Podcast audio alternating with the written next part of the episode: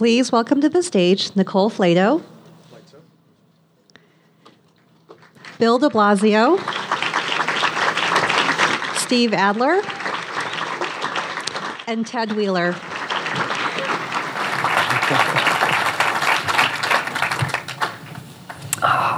Good evening. Can everybody hear me okay? Well, first, can I say I'm, I'm very impressed that you all made it after the, I think, several room changes. Uh, really glad to be here with you all. I'm Nicole Flatow. I am the editor of CityLab. For those who aren't familiar with it, uh, it's citylab.com. We are a sister site of The Atlantic uh, focused on urban ideas. Um, we talk a lot about sort of uh, the greatest problems and solutions from cities to, uh, to world issues. So uh, nothing is more appropriate than talking to these three guys today. And the topic that we're going to talk about has been on our minds at CityLab constantly, which is this question of local power um, and local empowerment and how mayors and cities are rethinking that, uh, particularly in the age of Trump. So, a few things have been happening that we're going to delve into a little bit. One of them is uh, that cities have been the aggressors in a lot of respects when it comes to immigration, when it comes to climate, when it comes to guns. Uh, these, these guys in particular can tell you a little bit about that.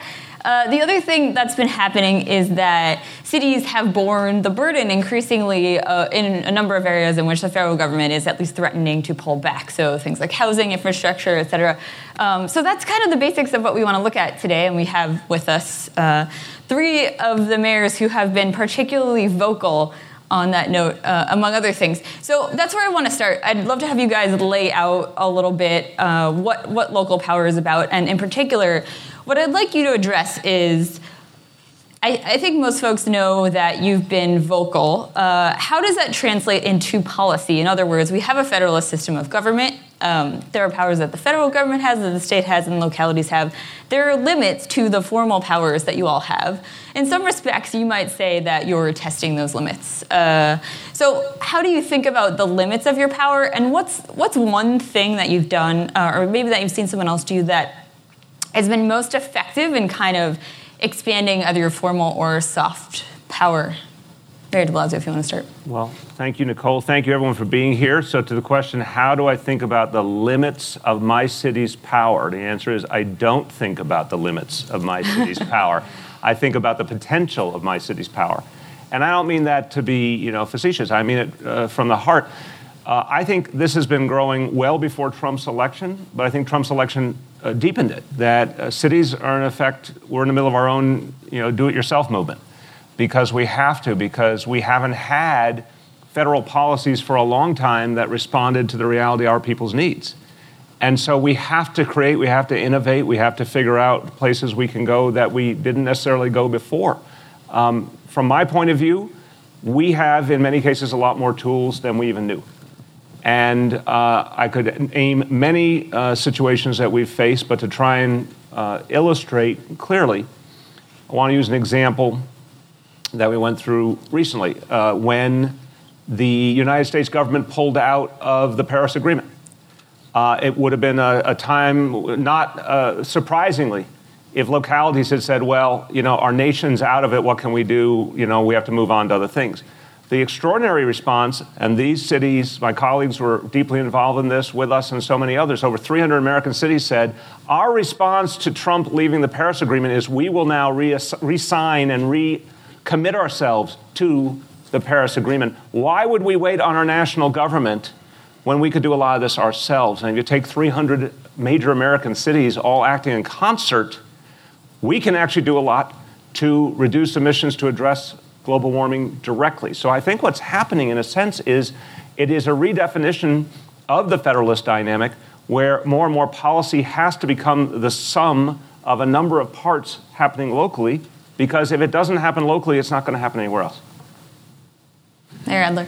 I was going to say I, I, I, don't I don't I don't think about this whole discussion uh, as as a power debate, although I recognize that it is. Mm-hmm. You know, you look at national political debate right now, what's happening on the national scene, and it is deadlocked and it is uh, partisan. Uh, it is not constructive to, to actually solving problems on the ground uh, even at the state level. The, the level of government that is actually getting things done today is the is the what's happening at the city level. These two cities and, and mayors, great examples of that. You know, at, at the city level, uh, people expect things to, to happen. They expect potholes to get filled. They expect to be safe. They, they expect concrete action. Uh, so, so I think that, that cities, uh, in, in pursuit of what it is that is expected of them, will, will run into roadblocks in an environment where the, the, the, the higher currency is a partisan issue. So, safety and immigration would be the example that I, that I would pull forward. Immigration and the policies we take of that are very simple to us in Austin, in the city. Our public safety professionals have told us that we are one of the four safest cities in the country because of the trust relationship that exists between our law enforcement and the people that live in our community. So, witnesses come forward, people that are being victimized come forward for protection. Uh, when they're scared to do that, then then protagonists go go uh, unrestrained, and that makes a community less safe. Uh, women who have been uh, assaulted that show up at our rape crisis center don't refer that matter to police. We are less safe. So so our pushback on those things.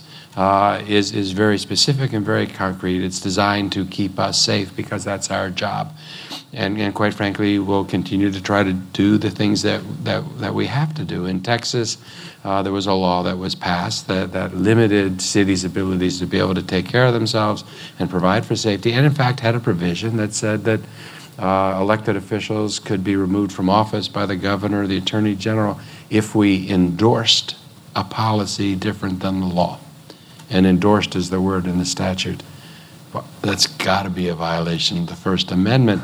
Uh, but it's, it's, it's, it's that kind of, of, of partisan or political response that you can't worry about.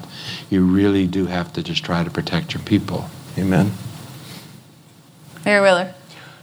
Well, I, I, agree with my colleagues. Uh, I, am the new guy on stage. I've only been mayor for about 14 months. And I'll just say it's been quite a ride. Up to this point.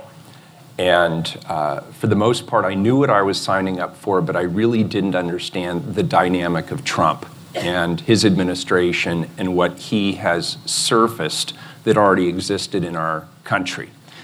I remember in the early days of my administration, people were talking about how do we resist what's going on in Washington at the local level. That's all gone. It's not about resistance anymore. Now it's a question that's gone much beyond that, whether the president intended it or not. I think he didn't. He unleashed a movement at the local level where we are actually exceeding even what the federal administration could have accomplished, whether it's climate change. We're going way beyond the Paris Accords at the city, at the municipal level, and now we're leveraging off of each other by coalescing around goals, including 100% renewable energy and other aspects. When it comes to immigration, there's no question that the president galvanized us all around welcoming, inclusive, and sanctuary strategies at the local level, and not just as talking points, but actually implementing constitutional and legal responses to the federal government's absence in the discussion around meaningful immigration policy. And I'm very proud of what we've been able to accomplish there. Uh, around uh, climate change, certainly we've exceeded it. When it comes to infrastructure investments, there's a lot of talk in Washington, D.C., but few deliverables. And I'm excited by what's happening at the local level around infrastructure investment, and certainly in other areas from, from policing to healthcare to addressing the homeless crisis that's unfolding on our streets. You see local leaders and local governments coalescing with our communities and then joining hands collectively to provide the leadership that should be provided in Washington but isn't provided. And I think the most exciting thing about being here at this time in history is recognizing that you can't put this genie back in the bottle. It has fundamentally changed what it means to be the mayor in an American city, and it has caused us to evaluate and recognize the significant collective power that we have to help lead this nation. Thanks. a lot of a lot of really powerful points brought up there that will easily segue into some follow up discussion. So, Mary I'll, I'll, put it back to you for a minute. Uh, but Mayor De Blasio, you brought this up as well. I, I, know climate is at the forefront for all of you in terms of an issue that you've taken up locally in the absence of really any federal leadership, in, in the sense that they that. Uh, President Trump removed himself from the Paris Accord. Um, you suggested that cities are exceeding the limits of the or the, the requirements of the Paris Accord. Uh, so let's concede for a moment that, that that would be a challenge for cities to do alone. Um, that you would be better off if the federal government were also doing this, Certainly. at least in some respects, and you could still also have this coalition. Um, so. uh, Can, can we agree that it will be difficult for cities alone to reach the emission reduction goals? Although something I know you're aspiring for without the federal government. And what, what are your cities doing uh, specifically that you think will get you closest to, uh, to getting there? All right. Well, well, first, let me Yeah. not concede the point Okay. that you implied. um, we're stuck right now Yep. with the federal government that we're stuck with, but that is not our expectation as mayors for the long term. And we expect to continue to be innovation laboratories, and we expect to continue to leverage the resources we have, finite though they are, and the authorities we have, prescribed though they are. Uh, but we will be ready to meet with a Washington, D.C. that is prepared to lead. We're not going to stop innovating, and we're not going to stop leading just because Washington is AWOL for the conversation. We will be ready to step up our game and make sure that we can collectively work together with the federal government's full authority and support once this administration is gone to meet the goals that were established in Paris that we have all agreed and committed to upholding. Now, what can we do at the local level? Uh, I come from a jurisdiction, Portland, where we have been in the climate action game for a long time. We have 170 specific policies that we are pursuing. We have actually reduced our gross climate emissions over 20% below 1990 levels, even as our community has grown in population, even as our economy has grown. Uh, we, on about 85% of those objectives, they're either underway or we have already met those objectives. We're moving towards 100% renewable energy. And uh, it's really caused our community to think in terms of innovation around uh, gr- you know, green roof strategies, around energy requirements for commercial developments, around the green spaces that we create in our community, around air and water quality. It, it- our, our climate action plan isn't just to meet any particular set of climate standards, it's also how we organize and plan our community and what sorts of policies we want to enact. Uh, and we've engaged the entirety of the community in helping us to achieve those goals. So, at the community level, uh, every city has the ability to be very, very powerful and successful in objectively reducing climate emissions. We certainly feel we've been successful. Uh, okay, well, Mayor De Blasio, I, I know you spoke to this a little bit too. Let's let's expand on that point a little bit. So, uh, so Portland is doing a number of things, certainly as is as is New York City. Uh, you are limited by the purviews of your own jurisdiction in some respects, or are, are you? That's a question that I want to ask you. Uh, is to what extent do you feel that the policies that you're perpetuating? Uh, have mechanisms for also collaborating with even, for example, regional entities. I'm, I'm from the suburbs of New York City, for example. So how, how would that uh, affect me? Okay, so uh, just very quick. I think we got to see this both in terms of the sort of pragmatic policies that achieve tangible things, but also how you change the entire political discourse to achieve bigger change. I think both trains are running simultaneously. Pragmatically, we have a lot of power in our city, I think a lot of cities do, to put requirements on uh, the, the private sector that have a real impact. We've put mandates on our private sector on building owners that they must retrofit their buildings or face substantial financial penalties if they don't. That's where most of our emissions that we can act on come from in New York City. Uh, we also have recognized that the, the government has an opportunity to reset people's behavior and support behavior change in the best sense. But for example, we're going to be putting electric vehicle charging stations all over the city. That's a good public investment to help transform the way people get around. We're going to have an all electric car fleet. We're going to be buying cars anyway.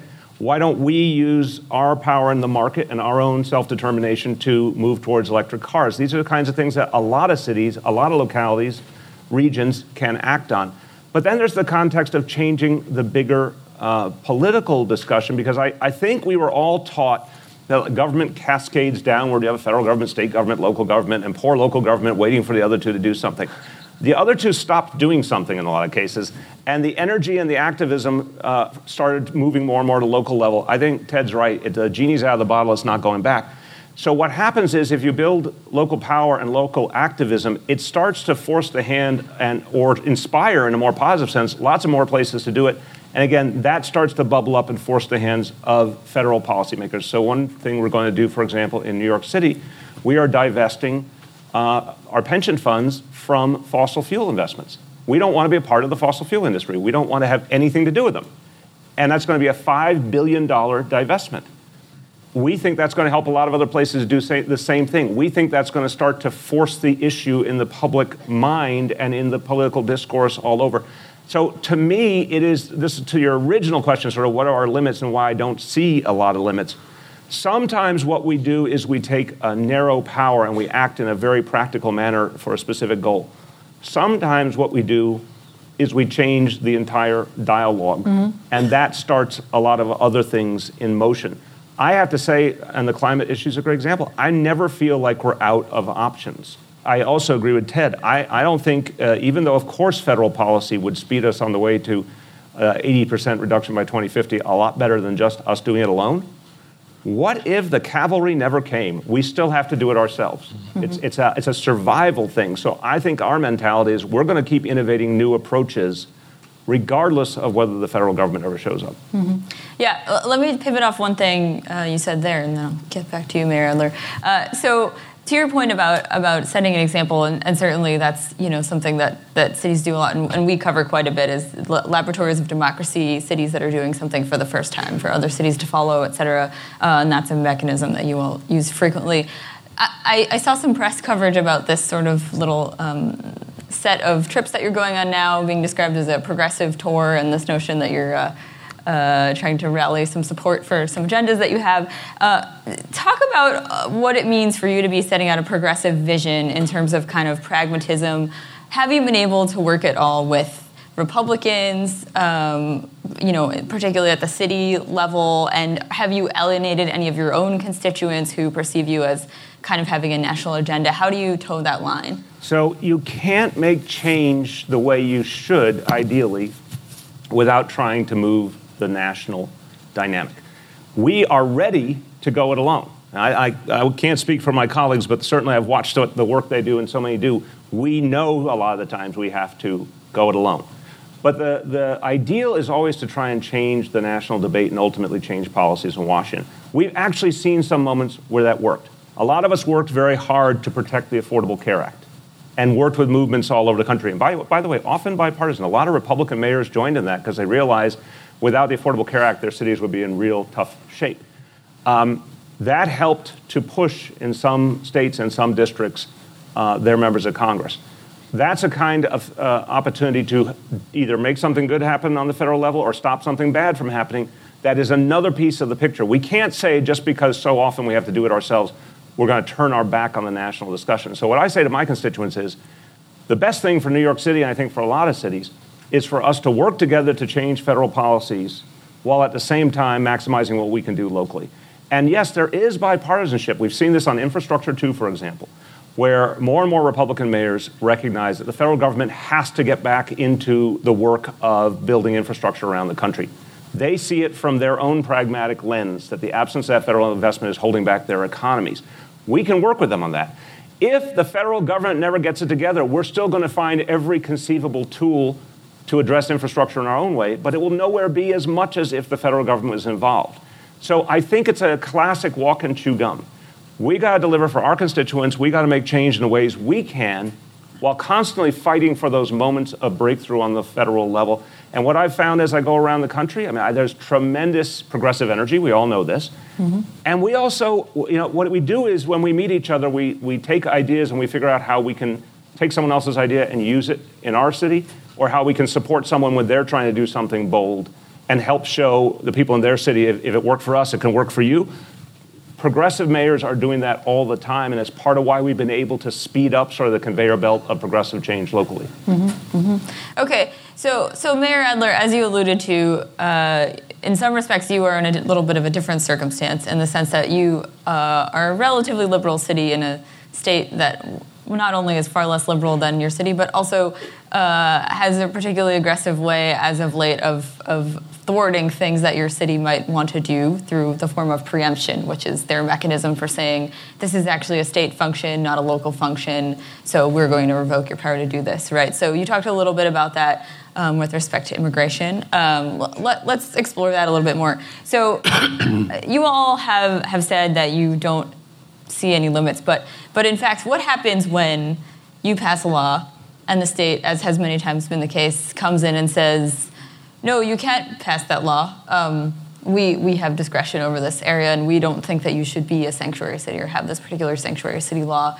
How, how do you respond to that uh, in a policy respect? Or, you know, you're facing a real limit there. What is, what is your move in that scenario? Well, I think that, that where those lines lie yeah. is not something that is clearly established. So, so we, we've heard for, for, for decades about the liberty interest involved in letting the, the level of government that was closest to the people decide uh, issues for those communities. And certainly in Austin, Texas, we have certain values. Uh, this community knows what kind of ordinances and laws we want to pass. Uh, but after having heard uh, this discussion happening at the state level as they looked at the federal government. Now we're, we're confronted with losing our local liberty uh, interest to those very same people that, that were, were arguing for, for a different policy earlier. There are very real constitutional limits on the United States government's uh, ability to be able to direct cities. Uh, and, and those limits are being explored in the courts. We're in court right now with the state with respect to, to limitations that we believe exist uh, on the state in terms of denying individuals operating through their local governments uh, uh on those limitations. And the courts will decide those, those questions. Uh, but in the meantime, while those questions are being decided, again, we have to continue to, to act in the best interest of, of the people that live here. Uh, and, and we, you know, our, our legislature in Texas meets once every two years for, for five months. Uh, and, and sometimes it feels like the first month and a half that they come into session, they take a look at what Austin has done over the preceding 18 months to see what they can flip. uh, but, but this year it was different. It was different this year because it wasn't directed just at Austin. In a very se- real sense, in ways that we had not seen before, it was directed at Houston and at Dallas and at San Antonio and El Paso and Fort Worth and, and Corpus Christi. And I, I, I agree with the mayors uh, there is there is a, a change uh, afoot uh, in terms of the relationship between states and cities. And it wouldn't be the first time that that's happened in this country. Uh, it happened again, uh, happened at first in the, in the late 1800s into the early 1900s in the, in the Ripper Law periods in the, in the country. Uh, and I think that in, in many respects we're going back to, to those times. And, and the cities um, uh, fought that rear guard battle then, and, and, and we're fighting it again today. Yeah, I have to say to your point about the legislature meeting, legislature meeting every two years. I, I was struck by the recent instance in which Austin passed, passed a, uh, paid sick uh, leave law, sick and, leave, and it, oh, yeah. it was pointed out by many people that while the state might want to overturn it, they had just adjourned for two years, and by the time they get around to it, quite a lot of things will have changed. So that is well, I'm, inter- I'm interested to see. You know, usually, and, and that's true. We, we are gonna we, are gonna have earned sick law here for at least a period of time, and, and, and, the people in this community are going to be able to to to enjoy the ability not to go to work sick, and quite frankly, our entire community will enjoy not having sick people go to work. Uh, and, and it's a good thing. And you know, here recently, the legislature has picked up issues and preempted cities on issues that were uh, where the state action may have been popular. So while we disagree with immigration, the position taken by the legislature may have been the popular decision statewide. But it'll be interesting to see what happens if Austin and maybe a few other cities uh, uh, have earned sick leave in their communities. What happens when the legislature convenes and it seeks to take away something right. mm-hmm. that people actually w- want mm-hmm. and that is demonstrably popular throughout the state? I'm, I'm, I'm going to be interested in watching that. And just a quick add yeah. this is the X factor. Steve's making a really important point it's easy to posture until people have a right and they feel it and they experience mm-hmm. it. And now, if you take it away, you create a different kind of, political crisis and you create a whole lot of energy. So the state legislators do that. They now have a problem. I think a real important thing for progressives to recognize is, you know, seize the ground, like get things done move things, and dare the levels of government above us to try and take them back. And that's a lot harder equation for state and federal governments to try and take something once people believe in it. Yeah, absolutely. Yeah, and, and if I could just build on, Mm-hmm. you know, riff off of these guys, because this is, I think, a really good and very important and timely conversation for me. Uh, we have probably just about won the lottery in terms of legislators, legislatures that should be consistent with what we want in our largest city, which is Portland. We have a Democratic governor. The leadership of both the House and the Senate are Democratic. The majority in both houses are Democratic. All but one of our statewide offices is held by a Democrat. And yet, we live in a state without just cause eviction. We basically have the Wild West when it comes to tenant rights. Uh, we have a no cause eviction process across the board. And at a time when the cost of housing mm. is going through the roof in Portland, as it is with virtually every other major metropolitan area in America, we have no tenant protections. So we went to the legislature hoping that we could both get a just cause eviction process and some form of rent stabilization. At the end of the day, we got neither. And so what we did was we got creative. We created what's called a relocation ordinance, and it protects tenants by giving them relocation resources in the event that certain things are triggered by the landlord. And you would think that we had just passed some sort of an ordinance to take private property en masse. and really, it's a fairly light regulatory overlay compared to a just cause eviction process, and certainly compared to what other cities have all across the country. But going from that first step of no regulation to a lightly regulated market, rip the band aid off. And I think what we've done now is we've made it easier for the state legislature to act and do what they need to do on a statewide basis. So even though we weren't successful initially getting the statewide preemption mm-hmm. on rent control lifted, we were successful in finding a pragmatic workaround that still protects tenant rights and keeps that conversation alive. Uh, because as people see that what's happening in Portland is successful, it's actually keeping people in their units, it's protecting tenants who are on the verge of being displaced, and they will see that it is not only working, but that it is popular in our community. That'll give the legislature the cover they need to come in and do the work that they need to do. So I, I see us as having an opportunity to you know, take the heat for lack of a better way of putting it. You know, take the innovative steps, do the groundwork, demonstrate that it can be a pragmatic and workable solution, and then say, now we need you guys to do your job and protect people who are not protected by Portland's ordinance, because we do not have the entire population of our state in our jurisdictional. You can see why I'm such a fan of these two guys. I mean, Equally, brother. But this is the up here. disruptive point. I really want to commend you, Ted, because this Yeah. disruptive notion is powerful. When you, you create, you called us the aggressors earlier. I got a kick out of that uh, because we're, we're only assertive. We, we you know try and confront what comes down to us from uh, from Washington, from our state governments. But look, there's something beautifully disruptive about that. An issue that was going ignored and unaddressed for obvious power dynamics, right? If you're going to affront landlords and the real estate industry, you can understand. Unfortunately, too many state legislators don't want to do that. So do it yourself.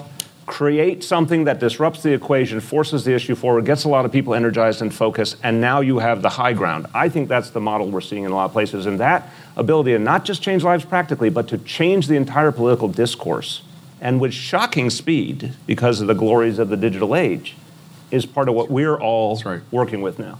Yeah, um, Mayor Wheeler, you in fact te- teed up my next question there, articulated it quite well that you too, in fact, have some issues on which you are preempted by the state uh, on housing, which of course is one of the greatest issues that all of you are dealing with. That is even more um, traditionally a, a local issue. Uh, and so, to your point, uh, what has happened in some instances is that issues that you know local governments traditionally have purview over, like zoning and like uh, rent control laws have been, uh, states have regulated around those issues and banned you from uh, addressing the issue. And relatedly, I saw that you had a great uh, either exchange or maybe just reaction to Ben Carson at the end of last year uh, when he had said that. Uh, West Coast cities. He, he couldn't be responsible for West Coast cities' homelessness problem because they have rising rents and um, and it's mostly on, on them to fix that. Um, and you had a rather aggressive response, as, as you all are wont to do, in, what, in whatever description you want to call it, uh, to say that. Uh,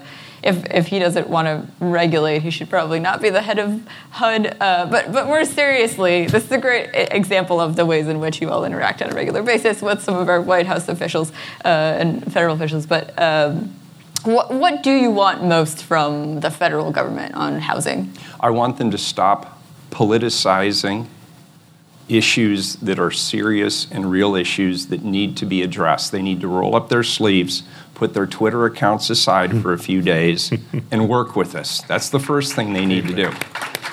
And the second thing they need to do is stop dividing us.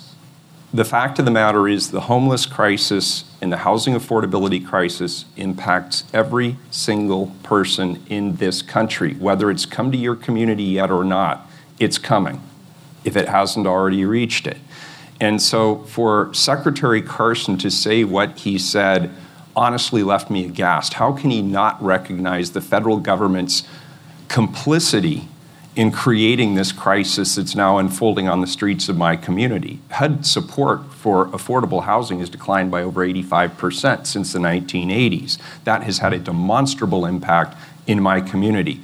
How can he not acknowledge the addiction crisis that is front and center in virtually every community in America today and not put two plus two together in terms of how that creates a problem on our streets? How can he not acknowledge in his position that we have uh, truly failed as an industrialized nation to create a community based mental health delivery system that will also impact the homelessness crisis. How can he not talk to his colleagues in that administration and understand the structural economic issues that are leaving more and more people behind, even as our economy continues to expand?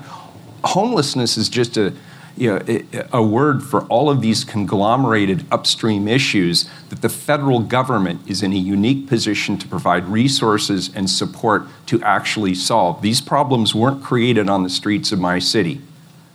But this is where the problem is. And, and we'll do what we need to do. We'll make the investments, we'll provide housing prevention, we'll provide shelter services, we'll provide addiction services, mental health services, youth services, domestic violence services.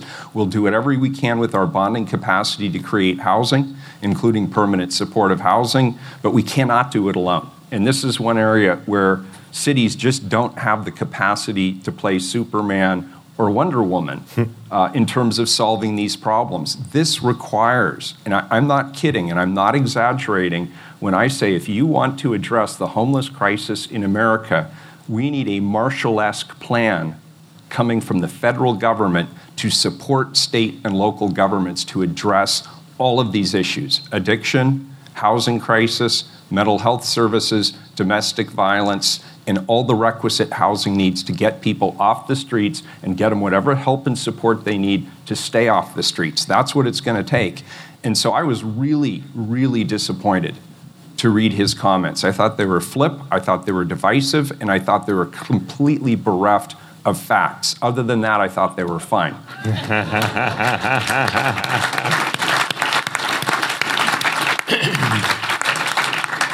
thank you. I, I, think you laid that out well. So I think I think some people in the audience may be sold on your pitch.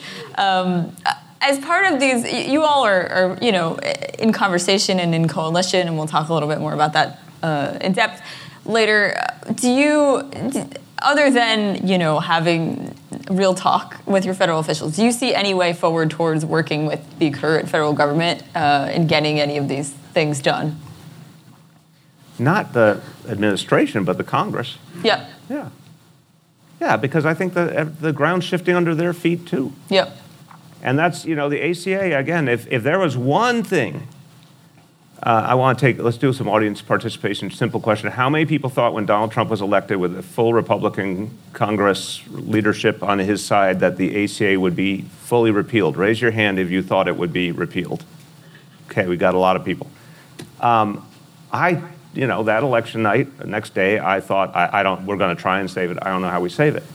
But a movement developed locally, and those amazing town hall meetings, for example, where it was this beautiful role reversal, you know, karmic dynamic of the same town hall meetings that had been used so much against the ACA originally. Now suddenly, mm-hmm. if you wanted to save the ACA, have a town hall meeting in Arkansas. You know, it was beautiful. Yeah.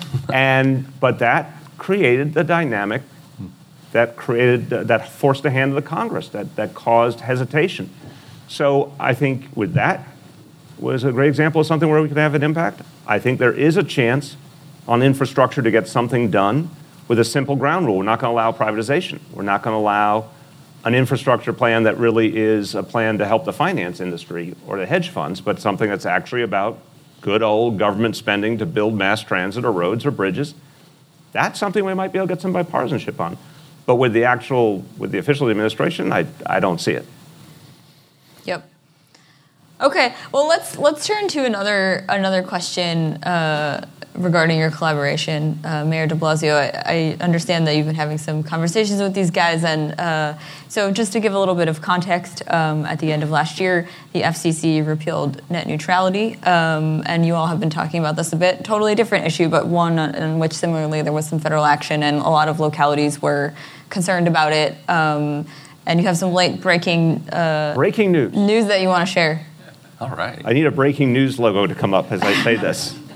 Uh, so, yeah, we have been talking, and with a lot of our colleague mayors, who all feel uh, that the action taken by the FCC fundamentally affronts our democracy. And just a quick frame I mean, there's a, there's a democracy crisis happening in this country right now. And it is, you see declining participation, and you see more and more barriers to people being able to register and vote. And that alone should worry us deeply.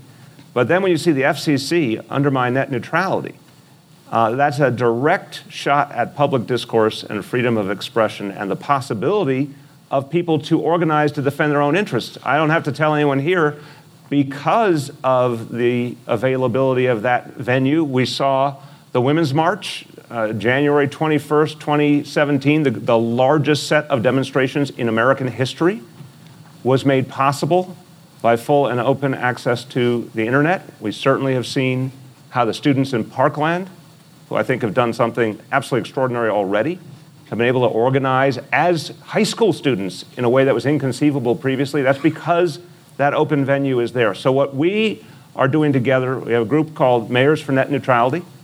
And you want to learn more, here's the really dynamic website name, mayorsfornetneutrality.org and I was like, someone call the branding department.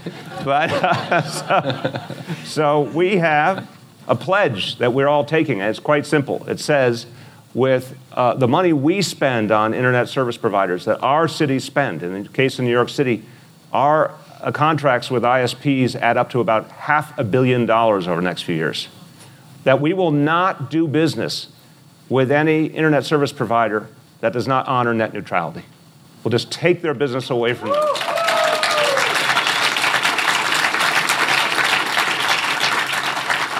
And, and, my colleagues are passionate on this, and I just want to say here's a simple concept. So, right now, we're announcing today a dozen American cities have agreed. We're going to work together. We're going to use our economic power to force the hands of these companies. We're going to build a movement among other cities. And we're going to do something else that's really important we need to name and shame any company that doesn't honor net neutrality. We need to help consumers know and citizens know that they don't have to work with those companies, they don't have to give those companies support either. So at mayorsfornetneutrality.org, anybody can go on there and sign up and become personally a part of the movement to get your own city to, to get in on this, but also to be part of a body of people who are going to just take our economic power and walk away from the companies that are trying to take away our rights. Okay, well, my first follow up question is Are you guys in? Are you in the dozen? Yes, uh, so we're, we're very in. Uh, Senator Ron Wyden from Oregon has been a national leader on this subject, and I want to give him some credit along with Bill and others who, who have been leading Steve this Bullock from Montana. Absolutely, absolutely. And uh, yeah, I, I want to underscore what's at stake because for a lot of people, this feels like insider baseball. And when they hear the term net neutrality, they wonder what does that actually mean? And while we have industry and when, while we have technology interests and while we have educational institutions who definitely understand the importance of this, we as advocates need to start talking about it in a way that people understand what we are talking about. And what we are talking about is controlling information and controlling data and saying that some people and institutions with resources should have access to that data at one level and one price, and people who don't fit that bill do not have access to that data and information. And in an age where data and information controls resources, that is a significant dynamic. People are coming after this net neutrality idea because they don't like the idea of a level playing field when it comes to sharing data and information because it creates more competition for that resource. It is fundamentally a right in this era where we are technologically to gain access to information and data on a level playing field basis. So I'm really appreciative, Bill, of your leadership on this and bringing such passion to the mayors on this subject. And I want to thank everybody who's worked on this at the local level and at the federal level to continue to push this. It's very, very important that we support this initiative. You know, you look at the internet, and, and there is nothing that has contributed to global democratization more. there is no compromise of that uh, that that should be allowed. Uh, nor do I think ultimately can there be any compromise of that that, that can last. Um, and I think it is is really powerful to have mayors join. Uh, and this is not the only issue. Going back to your earlier questions, mayors have come together on, on, on, on gun control issues. Mayors have come together on climate change, as you said earlier. You know, we, we can talk about the, the, the powers that exist in the relationship between cities and, and the federal government or the states. But one of the most significant powers that mayors have is the power to be able to use the bully pulpit. It's, it's to be able to express the will of the people and to pull people together.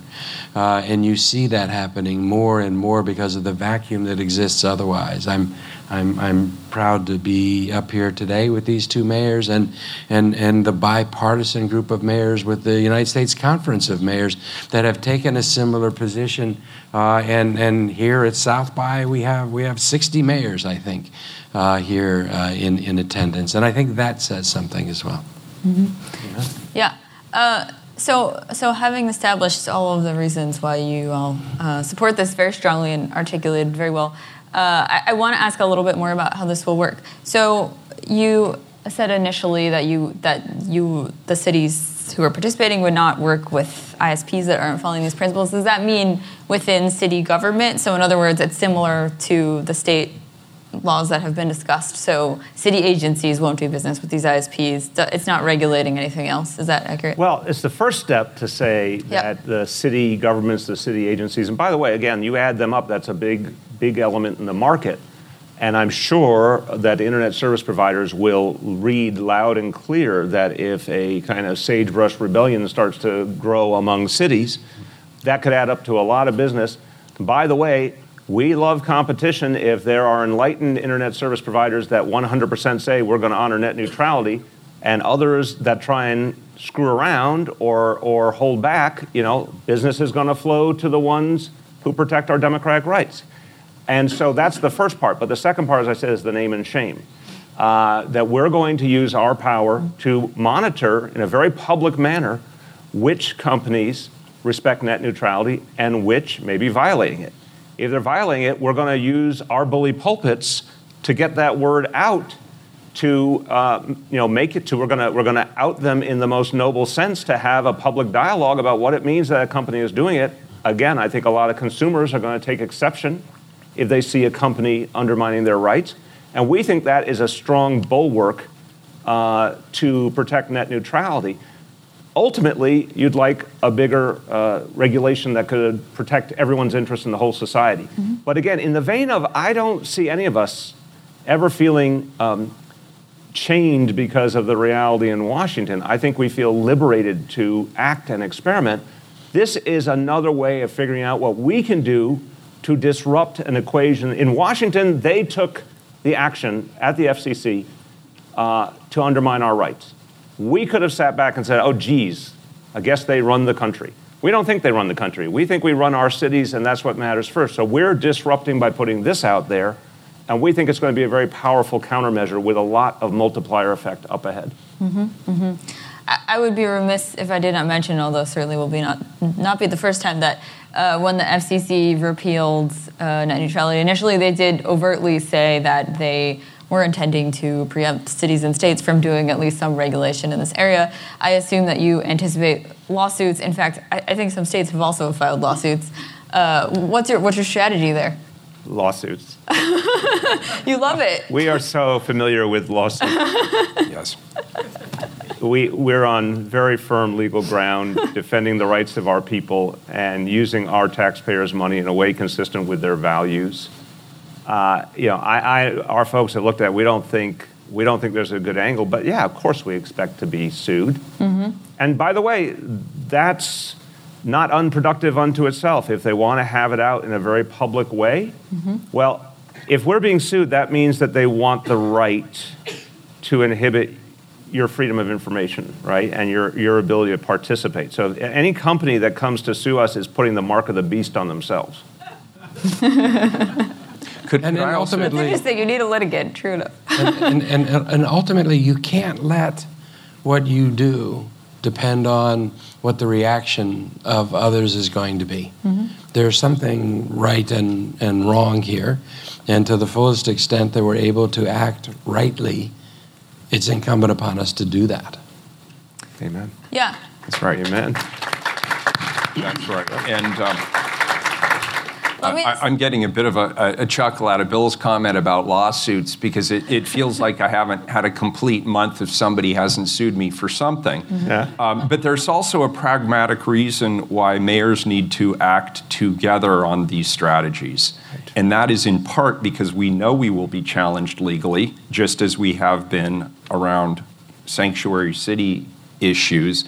And because we have uh, approached that debate from a very parallel perspective as communities, we're able to work together legally so we don't have to defend lawsuits all across the country. We can actually start moving into class suits and going to federal court.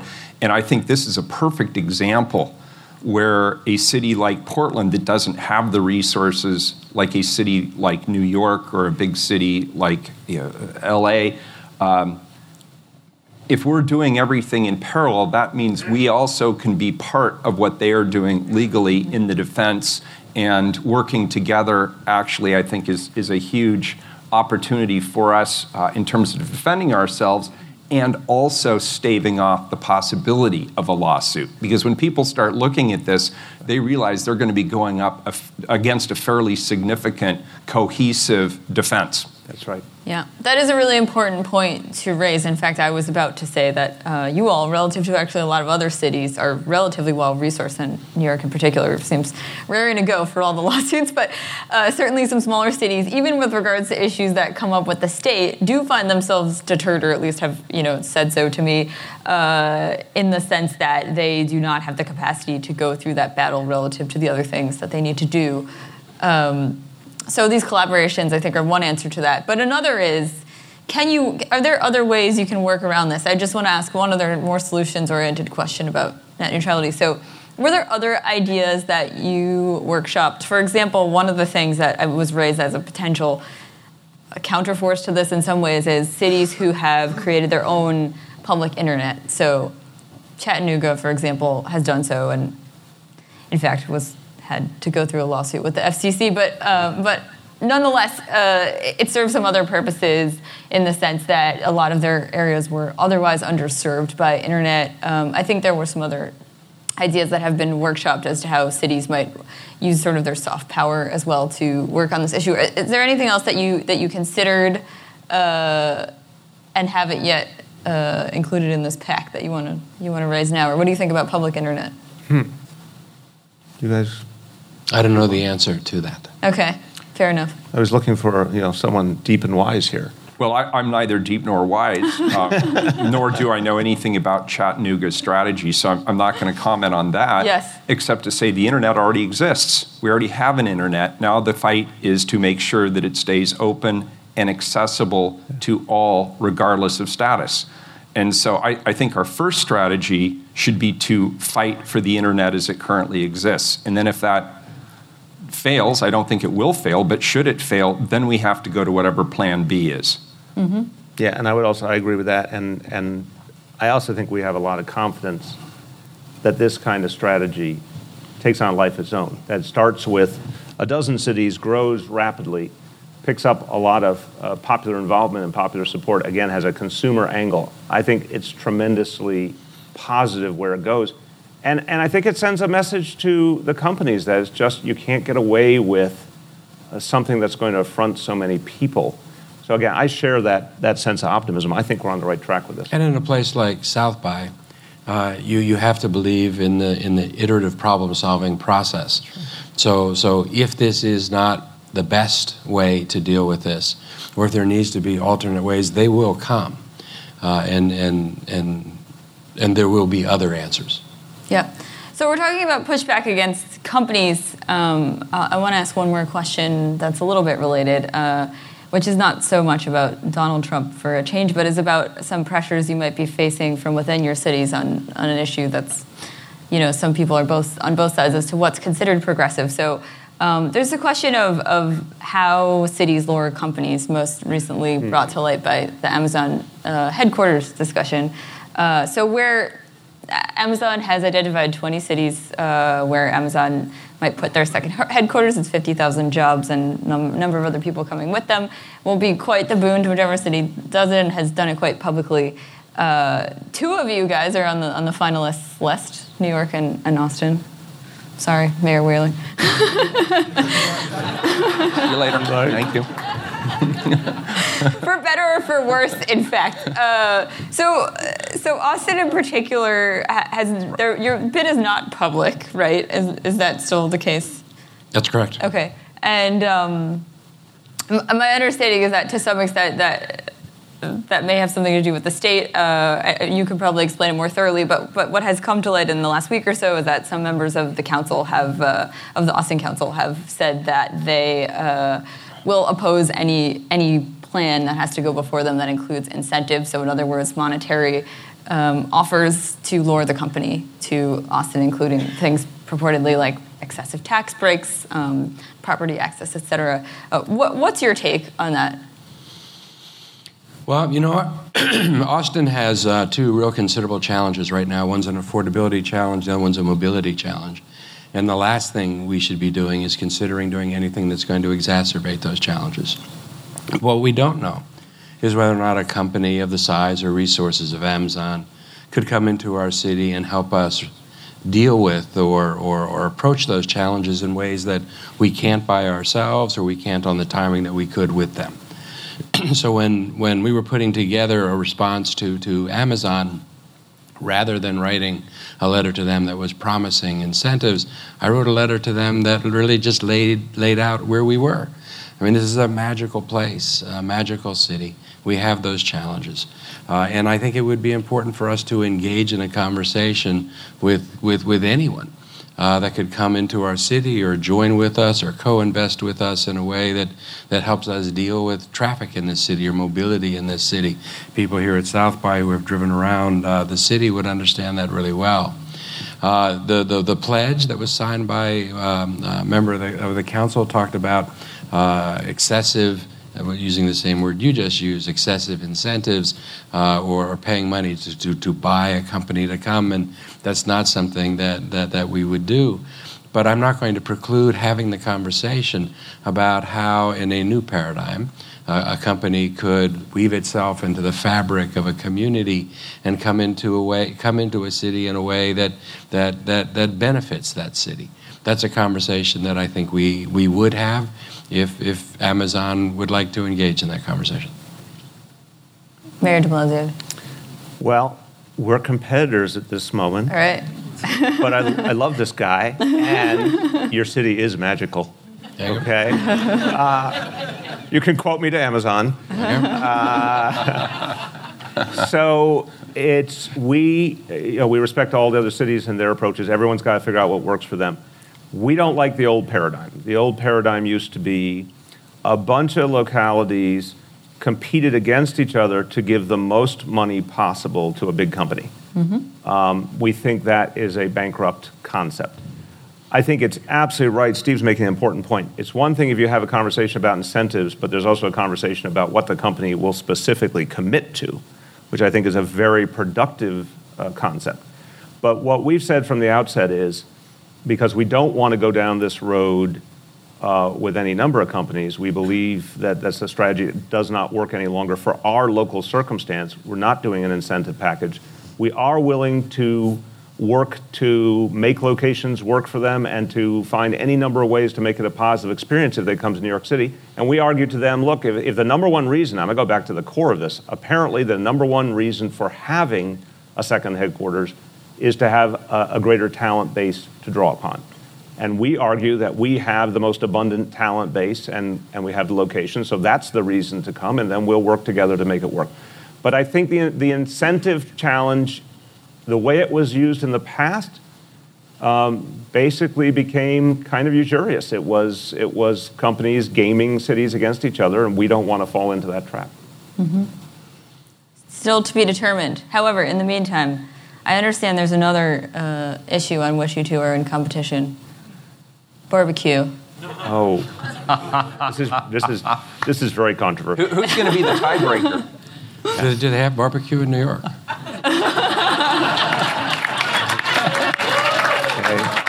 All right. You know, I just want to say we're supposed to be the, the rude people, but I, I just call this city magical, and now he starts up with me. Okay, uh, I'm gonna, but I'm gonna be cool about this. I'm gonna be cool. There was this really big Brooklyn barbecue controversy these last days.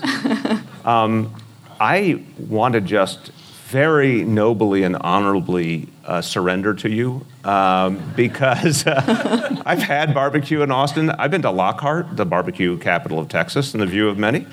And uh, we do not have as good barbecue as you, okay? Let's just get this clear. Oh, wow. We've got a lot of good things. Now I can city. leave. I, you can I- leave. I- I got a lot. Of, we love my city. I believe it's the greatest city in the world. But I'm not competing with Austin on barbecue. Okay, let's just get real. Apparently, that kind of takes the air out of your chance to argue. I, I was just going to say I, another reason why I so respect this Oh man. wow. Okay. well, with that, with that love fest, Isn't I, that beautiful? I was- that was really. I wasn't You- expecting that. See how mayors get along, you know? You have brought people together here today. Mayor Wheeler carried, carried away on barbecue. No. I'll, I'll Salmon. take that as I a think. I, He has salmon. I think uh, our host has been magnificent and magical Indeed. this week, and I want to thank him for that. And uh, my team and I went out, had a wonderful barbecue lunch yesterday. And I would have to agree, it rivals Russell Street Barbecue in Portland. Wouldn't you agree, Maurice? I think it does. Great. How's that for an answer? That was- that was pretty good. said That was- that was exactly a- I nothing. did mean to acknowledge you more affirmatively than I think I did too, which is we should we should all acknowledge you. You've been working pretty hard. And now you're here on this Yeah, panel you under the hot lights, hosting this whole event at the same time. Um, so let's turn our attention to the audience for the last two minutes or so that we have. Um, not, not for questions, not for no, what I wanted to say. That was confusing. Is um, I, I'd like to uh, address the question of, of what folks here who may be constituents of your cities or other cities might do if they feel empowered by your points about, about local power. How can they involve themselves in your efforts? Oh wow, I love that. I think being, being, being active and being present and being vocal uh, is, is probably the most important thing. Uh, getting together with other people and, and organizing uh, is, is powerful. Uh, I think that uh, being, being involved and, and present in democracy is what people need to do Amen. and vote. I- I would just say stay, stay engaged. You, you, you can't be a pop up activist there for one minute and gone the next. You really need to see it through. And you need to find other people who agree with you on whatever your issue is, work with them, develop a strategy, come find elected officials who agree with you on uh, that strategy and work with them and push it all the way through. I've seen so many well intentioned, good movements die either at, at, the local level or at the state level because people didn't push it all the way through across the finish line. So stay engaged throughout the process. Amen. Amen. And I want to say, in, in, New York City, we, you know, I mentioned earlier, there's a there's a democracy crisis going on, and we can all see it with our with our eyes all over this country. And I would argue there are certain things that President Trump is doing that's exacerbating that. But locally, we can reinvigorate our democracy. So we have a new agenda we put out called Democracy NYC, and it's very core notions. For example, we are going to have a, a, specific goal for registering voters for our city and have our entire city government be responsible to engage people, whether it's in any time they come to a government office or whether it's young people in our high schools who are ready to register to vote. We want to take responsibility for making sure everyone is part of this. So we've set a goal over the next four years to register 1.5 million New Yorkers who are not registered now. Uh, and get them engaged in democracy. We, it's like so fundamental. And everything, this is another thing a local government can do. Every local government working with people, and this is a people solution too. So you say, how do people get involved? Anyone can register people to vote, in, starting with friends and family workers, uh, family members and coworkers and everybody you know. Uh, we're going to reinvigorate civics education because it's basically been uninspiring to young people. We want to do something that's really cool, rapid response civics, to teach young people to engage the issues as they're occurring, help them understand the ways they can make an impact. Now they have the most powerful example that we could possibly imagine the students from Parkland. We want to amplify that so young people feel empowered. And we want to make a fundamental change in how uh, we address elections because there's too much money in our elections in this country. So we're going to put a referendum on the ballot in the fall to go to public financing and get money out of the political process once and for all. And that, I think, is going to inspire people. Great note to end on. We're out of time. Thank you all. Thank you. Thank you. Thank it's been you. a lovely well, conversation. Appreciate it. Thank you. Thank you. Thanks. Good job. Appreciate it. Thank you, brother. Good job.